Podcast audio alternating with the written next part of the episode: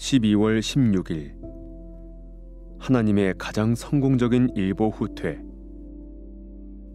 이러므로 하나님이 그를 지극히 높여 모든 이름 위에 뛰어난 이름을 주사 하늘에 있는 자들과 땅에 있는 자들과 땅 아래에 있는 자들로 모든 무릎을 예수의 이름에 꿇게 하시고 모든 입으로 예수 그리스도를 주라 시인하여 하나님 아버지께 영광을 돌리게 하셨느니라. 빌립보서 2장 9절에서 11절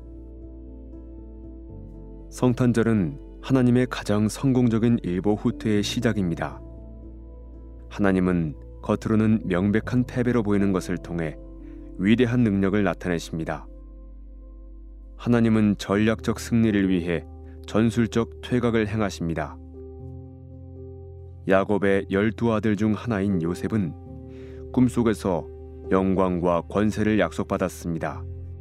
하지만 위대한 승리를 얻기 전에 애굽에서 종이 되어야 했고 심지어 무고한 옥살이를 해야 했습니다. 그러나 이 모든 것이 하나님의 계획 가운데 있었습니다. 하나님은 요셉과 그의 가족의 유익을 위해 그리고 온 세상의 유익을 위해 이 모든 일을 계획하셨습니다. 요셉은 감옥에서 바로의 술 맡은 관원장을 만났고 그것이 계기가 되어 바로 앞에서 꿈을 해석하고 애굽의 총리가 되었습니다. 마침내 요셉의 꿈이 이루어졌습니다. 요셉의 형제들이 요셉에게 절을 했고 요셉은 형제들의 굶주림을 해결해 주었습니다. 요셉은 참으로 기이한 경로를 거쳐 영광을 얻었습니다. 하나님의 방법이 바로 그와 같습니다. 하나님은 자신의 아들을 위해서도 그러한 방법을 계획하셨습니다. 아들께서는 자기를 비워 종의 형체를 취하셨고 종보다 못한 죄수의 신분으로 처형되셨습니다.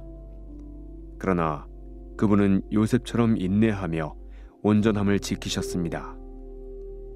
이러므로 하나님이 그를 지극히 높여 모든 이름 위에 뛰어난 이름을 주사 모든 무릎을 예수의 이름에 꿇게 하시고 빌립보서 2장 9절에서 10절 우리에게도 하나님은 그러한 방법을 사용하십니다. 우리는 영광을 약속받았지만 그와 함께 영광을 받기 위하여 고난도 함께 받아야 할 것입니다. 위로 올라가려면 먼저 아래로 내려가야 합니다. 앞으로 나아가려면 먼저 뒤로 물러나야 합니다. 성공으로 가려면 먼저 하나님이 주권적으로 안배하신 실패를 통과해야 합니다. 이번 성탄절에 요셉의 길과 예수님의 길에서 배울 것이 있습니다. 사탄과 악한 사람들이 우리를 해하려 하더라도 하나님은 그것을 선으로 바꾸십니다. 두려워하는 성도여 용기를 내시오. 당신이 몹시 두려워하는 구름은 큰 긍휼의 습기를 가득 머금고 부풀어 올라서 결국 당신의 머리 위에 축복의 비로 내릴 것이요.